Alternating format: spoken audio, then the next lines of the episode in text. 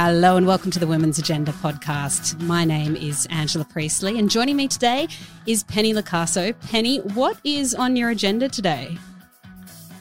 My agenda is to teach 10 million humans by 2025 how to intentionally adapt in order to future proof happiness. Okay, this sounds ambitious and I like that. So let's get straight into it. okay, so Penny, you do describe yourself as the world's first happiness hacker, which is an excellent job title, which I did read in your book that people have uh, noted previously. So, on this mission to teach 10 million people to intentionally adapt by 2025 to future proof their happiness, your first book just released on Tuesday, and you've been in the midst of doing this.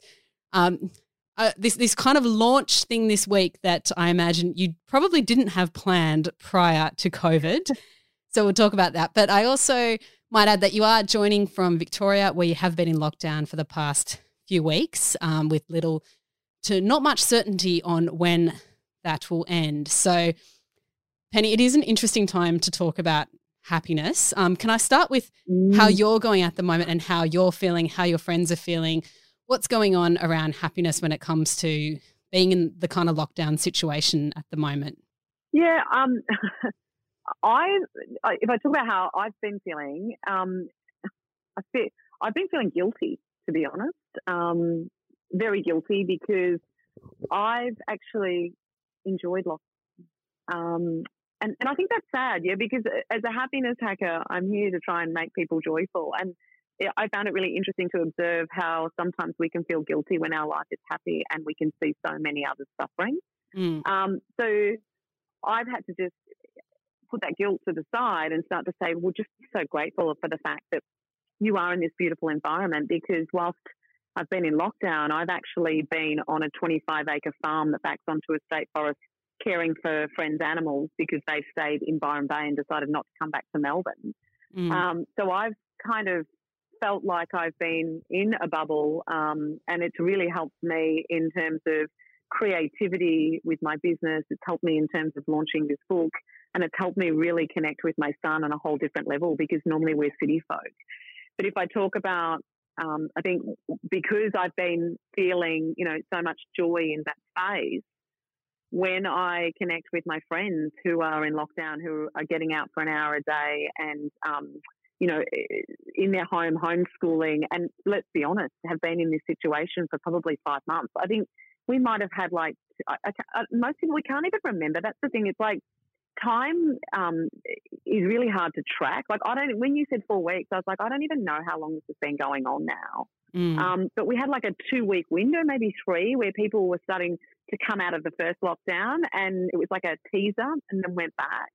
Mm. But I've seen I've seen people I would never have imagined to have anxiety or um, depression really starting to sit in that space. Um, and as I mentioned to you, I mean, a, a perfect example is my mum, ha- one of her closest friends, just on Monday night at the age of 71, suicided completely unexpectedly, mm. never been a sufferer of depression or anxiety. And I just wonder how much of that is going on because it's not being shown, as I was saying earlier, in the news or anything like that. So people are really suffering from a mental health perspective. Yeah, it's part of the um the hidden pandemic, and we we don't know the full extent of that. And I think it's not even what's just going on now. It's it's going to be this is this is with us obviously a long time. There's the uncertainty mm. of not mm. knowing when just the the day to day lockdown ends. There's obviously the uncertainty that comes with uh, and uh, the recession. Um, there's things that will go on now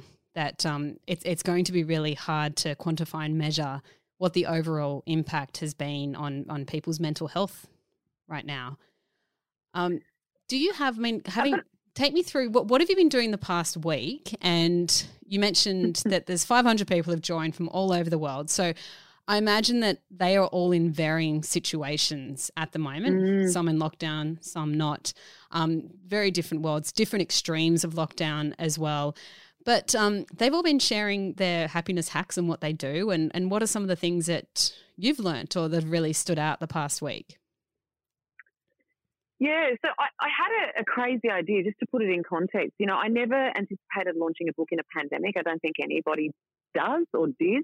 Um, and so I was like, well, how the hell am I going to connect people to this idea of hacking happiness when it's completely relevant to how people are feeling now and helping them to navigate the uncertainty? And so I thought to myself, what if I could create a way for people to actually experience hacking happiness and to navigate their own journey when they're so in need? And so I decided to reach out to Lululemon, who I've got a great relationship with, and said to them, I want to create the world's first virtual hacking happiness retreat. And what I want to do is um, leverage all of the amazing well-being gurus that you know, and I want to run a series of micro retreats across six days where people can choose their own adventure for 20 minutes to an hour um, for each session and actually learn from people who invest in their happiness practice daily what people do to inject more joy into each day. Mm. And so that's what we've been doing um, over the last week and had over 500 people from as far away as Alaska to Africa join up. And what's been astounding to me is, as you say, is how many people are, are suffering around the world. Like it really doesn't matter where you are. Mm. And so, what have I learned? Oh gosh, I seriously, I would have done this retreat with no one watching because I've learnt so much. Um, and, and that's why I call hacking happiness a practice. Yeah, it is a practice. It's, it's constant experimentation. Some of the things I've learned that have been really powerful, um, two little hacks that I absolutely love. One is a progress jar.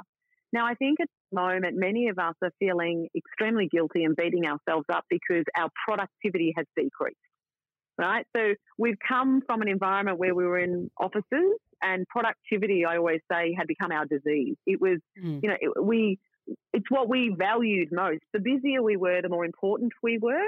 And then we went into COVID and many of us were feeling extremely um, uncomfortable because we're like, now we've got a homeschool. We're all at home, like you were saying, with your three kids and your partner, um, trying to work, trying to homeschool and just navigate life and our productivity feels like it's gone backward, and understandably so. Yeah, mm, mm. understandably so. Mm. So, this beautiful little practice of a progress jar is about, I think it's about letting go of this need to have every minute of every day full and just recognizing that you are making progress, and that is all that matters. And so, you just get a jar and put it on your desk. And for every 15 minutes of focused work that you do on one thing that is meaningful to you, you put a paper clip in that jar mm. or a bulldog clip.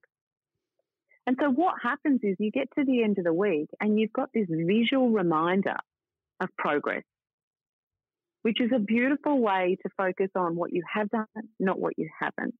And the other little practice, again, it related to a jar, and these were shared by some of the people who ran sessions, a retreat. And it was called a, a pride jar.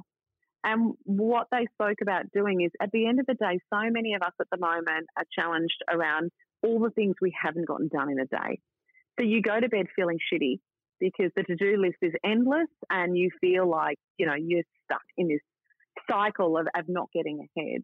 So at the end of the day, you grab a sticky note and you write down one thing that can be as small as you like that you are proud of achieving for the day. It can be as simple as I spent 10 minutes with my child playing a game of cards. Um, like really mm. simple stuff. Or, you know, um, it might be as simple as I got the dishes out of the sink tonight and the, the kitchen was clean when I went to bed. Really simple stuff. And so every night you put something in the pride jar. Mm. And again, it's about finishing the day. It's about recognizing the good, not constantly focusing on all of the bad, the uncertainty, what you're not getting, you know, what you're not getting done, um, the overwhelm, all of that sort of stuff. I love these ideas. these are so perfect for me. I'm one of those people who writes a to do list that is. Uh, always impossible. I have never completed it. I always wake up feeling um, very fresh for the morning, ready to go, and thinking I can accomplish a lot of things that are actually wouldn't be possible to accomplish. And I do accomplish a good bunch of them in the morning, and then things progressively uh, get worse from there, a bit of decision fatigue setting in. Um, but I think that is a wonderful way to note what you have accomplished. And again, with that pride jar, these are great ideas. So that was the first that you've heard of them this week, was it? Yeah, so the um, the progress jar was given to me by the the amazing woman that I worked with who helped me edit my book, mm. and um, and the pride jar at the end of the day was um, another gift that was given to me by um, a performance coach here in Melbourne who has been practicing that. And this one, everyone's got a hack, yeah, everyone. Yeah. Um, I think the more that we can share these little things that inject a lift in our day and focus more on the progress we're making or being rather than doing, yeah, or what we do have rather than what we don't, we've got, that's where we have to put our mindsets. Um, that, or that's what we have to, we have to try and sit in that more often mm. in order to experience more joy. Okay, so one of the things you go into in the book is uh, this idea that happiness is, is it's not necessarily about what you do, but rather about what you're avoiding. Could you explain that? Mm.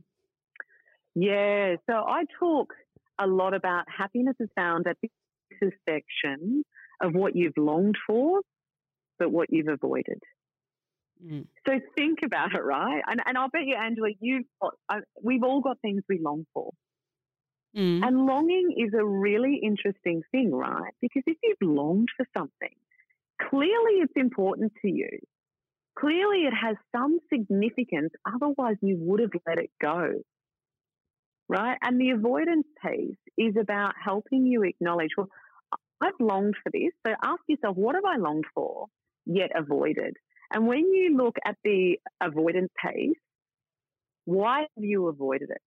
And I'll guarantee you the avoidance comes down to fear and the level of discomfort you know you will experience if you make that transition, even though you know it could make you happier. Mm. Mm, this is interesting. Okay. Do you ever find with this, and I've got an analogy for this, um, when I, I had a few random surf lessons a few years ago, and I've always been a bit of a I've never gotten past the beginner stage. I don't I don't put a huge amount of time into it. I've never gotten past the beginner stage of surfing. And this surf coach just made the point like I can't remember exactly, but he just said, You've got to follow through because I was doing all this work.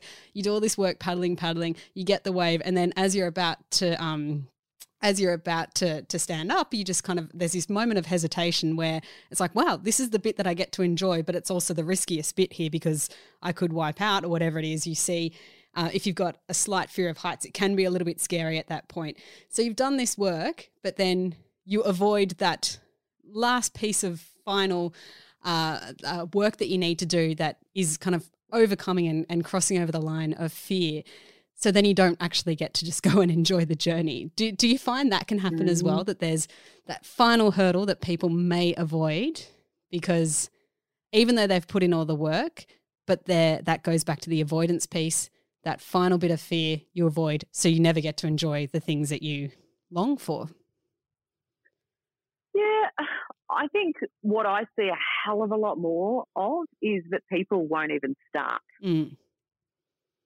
mm. Um, and so people long for this change that they know could make them happier, but they'll sit in the pain of the known because it's familiar rather than step into the discomfort of the unknown, even though it can inject more joy. And so what happens is that people sit there and go, that um, that thing that I long for, the, the list of things that I have to do to get there. Like the, the, there's so much in that journey. It's often a big thing. It's a significant life change. It might be a career. It might be a relationship. There's so much um, effort and time required in that journey that people will sit there and go, well, there's what until I've got the perfect plan so that I know I'm going to take the right path and it's all going to play out the way I want it to. Mm. Until I've got that perfect plan, I'm not going to take action. But the reality is, in the realm of hacking happiness, that the perfect plan doesn't exist. There is no such thing. There could be a thousand right paths to that change. Yeah. And mm. there's going to be a thousand actions that you need to take. And it's not about which action to take first because it really doesn't matter. Going to be so many that you have to take. It's just about taking an action. Mm. It's not about what you do, it's about actually doing something, anything that puts that pin in the progress jar. Yeah. yeah. Anything that's mm. going to get you that 15 minutes closer mm. to what you want. And most people will not even, to your point, they don't even get off the start line, let alone get to where you're talking about, where they're almost at the end and give up. Mm, mm.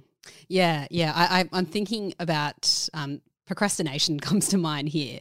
And I think that often procrastination can be used as not so much a cop out, but it's a word that disguises other things that are going on. And it is that fear of starting. And yeah, the simplest way to think about procrastination is when you need to write something and you're looking at the blank page and it's just terrifying to see the blank page. But um, it applies to so many other areas of our lives. And it's more so a fear of, of starting and, and that I mean, it's scary putting yourself on the page in that sense. It's scary making those first few uh, metaphorical words in that way.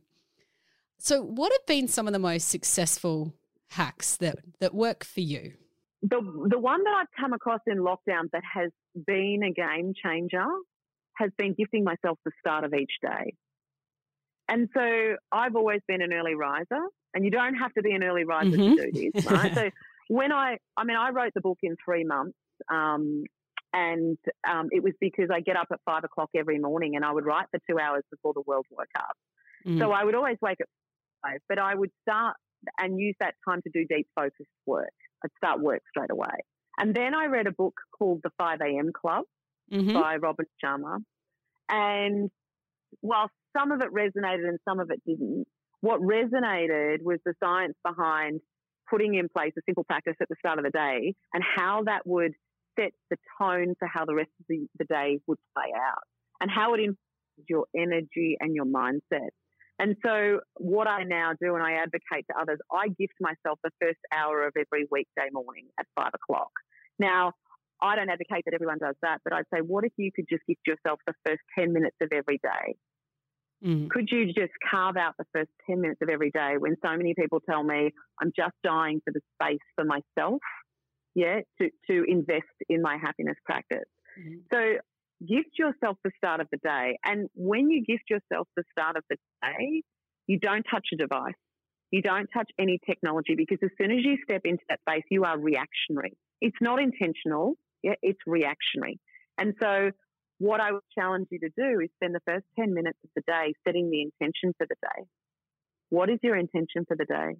What is it that you are grateful for? What is it that you want to let go of today? And what is it that you want to lean into? You will be astounded at just sitting with a pen and paper and writing that down every morning, how that can shift the dynamic of your day. Mm. The second thing that has been an absolute game changer for me, but I've been doing this for years, um, is a really simple practice called micro bravery. And so, to your point about how do you lean into this fear, how do we step into the hard stuff that we've longed for?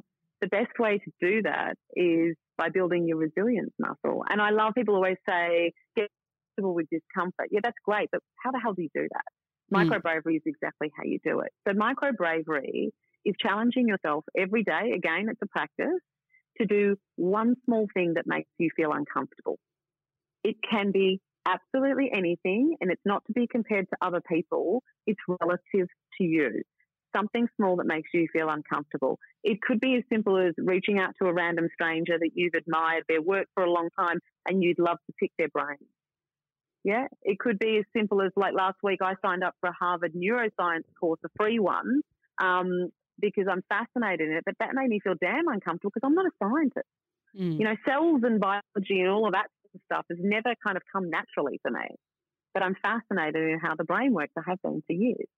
So small acts of bravery every day, yeah, relative relative to pushing yourself into some form of discomfort is a brilliant way to build your resilience muscle and build the courage and confidence to lean into bigger acts yeah, of courage over time. Mm. And in, in, an environment where there is so much uncertainty at the moment, it's a beautiful way to get comfortable with the uncertainty. Mm, mm, absolutely. Um, in terms of uh, well, uncertainty, I guess, vulnerability. Um, I was thinking back to where I first came across your name, Penny, and it was when we published a piece. Um, I think it was 2017. Mm. So the title, mm-hmm. "Why I Wore Nothing But a Swimsuit When Delivering a Keynote." and there's a photo of you in your swimsuit delivering a keynote. And you did this as a self described woman who has struggled with her weight and negative body image, and at the age of 41, uh, with what you describe again as a body built for comfort. Um, maybe you could take us through that and how potentially it relates to hacking happiness as well, and what that what that did for you and meant for you and did for that audience as well. Mm. So that that was a result of practicing micro bravery every day. There's no way when I left my corporate career six years ago, if you had told me that I would do that three years later, I would have said you were crazy. But practicing micro bravery every day gave me the courage to do that. So um, I was asked to speak to 120 women at a career conference um, on um, uh, practices for happy change. And um, I knew all the other women that were speaking at this conference. They were all amazing women. I was on at two o'clock in the afternoon and they were serving wine at lunchtime. So I was like, how am I going to connect with these mm. women in a way that's meaningful and get them walking out the door, taking action around the things that they've longed for but feared? Um, equally, how am I going to keep them awake given the wine? So um, I came up with this crazy idea. It was like one of those moments where you wake up in the middle of the night and I was like, that's it. Um, and so I knew that there is not a woman in the world, be she tiny or curvaceous, that um, often most of us have body image issues. We don't love our bodies, which is so sad. I think so sad. And so I thought to myself, right, that's it. And I rang my 77 year old dad the thing, and I knew that if he endorsed it, you know, it, it was the right thing to do. And he said it was the best idea I'd had. So um, I walked out on the stage and I had a bohemian wraparound dress on. I took the dress off and I stood there in my bathing suit and I opened the saying, Love me or hate me, you will not forget me. And if there is only one thing that you take away from today, it's that happy change is found when you learn to get comfortable in discomfort. And I can honestly effing tell you that it does not get any more uncomfortable than this. and I had a, I had a standing ovation before I even kicked off my chemo. Oh, great. Um, yep. Because there wasn't a woman in the room that couldn't relate to how uncomfortable that felt. But what it did was that it connected them to what it feels like to make the change that they long for. But mm. equally, it gave them permission to actually lean into what they feared because they were coming up to me afterwards going, I've longed to do this thing for years. But you've just given me a baseline because what I want to do is nowhere near as scary as what you just did. Mm. And so it, it gave them permission. So that was the magic, and that was enough, you know, of what it did for the women in the room, and that was always the intention. But then it went viral on LinkedIn um, and got picked up by me around the world. It created a global movement called Naked for Change, where people were le- leaning into figures all around the world and messaging me, telling me how they were leaving careers and relationships and all of this stuff. And I was like, I'd done. Mm. Um, but what was most powerful was what it did for me um, unexpectedly. So I have never felt as empowered as I did, even though I was shaking before I got out there and did it. Um, when I took off that dress, I felt completely empowered because for the first time in 41 years, I no longer gave a shit what people thought of me. Mm. I realized that the only judgment that I needed in my life was my own. And as long as I was true to who I am, yeah, and, and what gives me meaning and purpose, then everything else would kind of work itself out. Mm. And that was like a light bulb moment for me. Did that light bulb did it come from from that act or had it come earlier that enabled you to do to, to get up there and, and, and present in a swimsuit? It came from that act. Yeah. Because that, I think that was the craziest thing I've ever done. Um, and it was all service of, as I say, getting the women in that room to be moved in a way that they otherwise wouldn't be moved. But it, it as someone who had always struggled with body image issues, it kind of was like, it just it made me realize that none of it mattered. You know, like didn't matter how I looked in a bathing suit. It didn't matter if people didn't find me attractive. None of that mattered. What mattered was the impact that I was having in the world. That's what's really important to me, that I'm leaving this world just a tiny bit better than what it was when I arrived in it. Mm, mm. Okay, well, I might just to finish now, I want to go to your mother, who you've written about uh, quite beautifully mm. in, a, I think, a number of different posts on LinkedIn. Um, your mother is in in lockdown, so she's she's I think by by herself. Um, yeah. And Uh, there was a few things you posted a photo of your mother doing a Zoom uh, yoga session. So I, I, love this because I think that this and in this conversation about hacking happiness. Um, one thing is about learning new things, going and taking up a hobby, going and becoming a yoga instructor at any age, and particularly those things that we think oh, it, it, can be quite easy to think if I didn't do this by this age, therefore I can't do it. But this is such a good example of how you can. So, talk us through um, what your mother and what she is doing now and the yoga practices that she does on Zoom. Mm, so, I have described mum as my hacking happiness mentor. Um, my mother is an unbelievable woman. And she was a farmer for the first 60 years of her life. Mm. And then she raised, and she raised three children as a single parent, completely on her own. Um, whilst working the farm, she also a dog grooming business, and she um, was one of the top greyhound trainers in Australia, right? So she was pretty amazing. And then at 60, we kind of had all grown up, and she decided to follow her passion, which was yoga, lo and behold. Mm. And so she retrained as a yoga instructor at the age of 60 and decided that she wanted to play in a niche space, which was providing yoga to those who weren't as mobile, which was people over 60. And so she started teaching local community centre. And then obviously when COVID hit, um, her classes got shut down. And mum doesn't love technology. She hates it, if anything. Basically, um, my brother and I said to her, jump on this thing, jump on this link. And so we taught her how to use Zoom. And it opened her eyes to possibility because she realised what was most important to her was the fact that a lot of her clients were in isolation alone because they'd been widowed. Um, and so if she could give them Zoom classes, it would provide that lift in their day and it would also keep them mobile mm. in isolation. Mm. So she started, she's now 71, she started running Zoom yoga classes, completely adapted, right, when she hated technology. And the impact students was significant. And again, and then so this is this is what's so interesting about Mum's story. Um, so whilst all of that's going on, lo and behold, her best friend of 55 years completely unexpectedly was murdered. Mm, Mum stepped mm. in um, in COVID and um, went down to her friend's property. She was a greyhound trainer with 50 greyhounds, and Mum's number one priority was to rehouse those 50 greyhounds whilst mourning the death of her close friend. She did that, farewelled her friends, uh, went back into lockdown and then got contacted by the community centre again. And they said, You're doing such a great job with these yoga classes. Will you now teach students with disabilities? So then she starts teaching all of these youths with um, Down syndrome yoga. And then she had just this week, another one of her closest friends um, suicided. Mm. And mum rang me on Tuesday night um, and she said to me, I need to talk to someone. She told me about um, her beautiful friend Marg and what had happened. And she, the first thing she said to me, I need to talk to someone. She said, Pen, we can't make sense of things that don't make sense. And she said, all I can do is be grateful for the life that I have mm. and my family.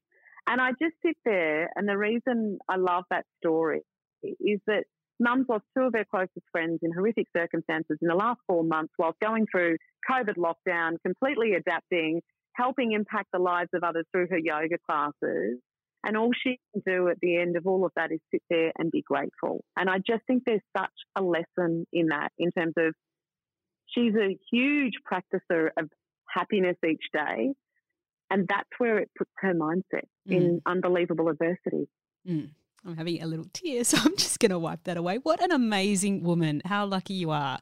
Um, amazing story. I just can't wait to learn more, a little bit more about your mother as well. Sounds like she has a book in her too. So thank you so much for joining us today, Penny. Um, please go and get the book. It is really good. Hacking Happiness. It is just a, book for the moment.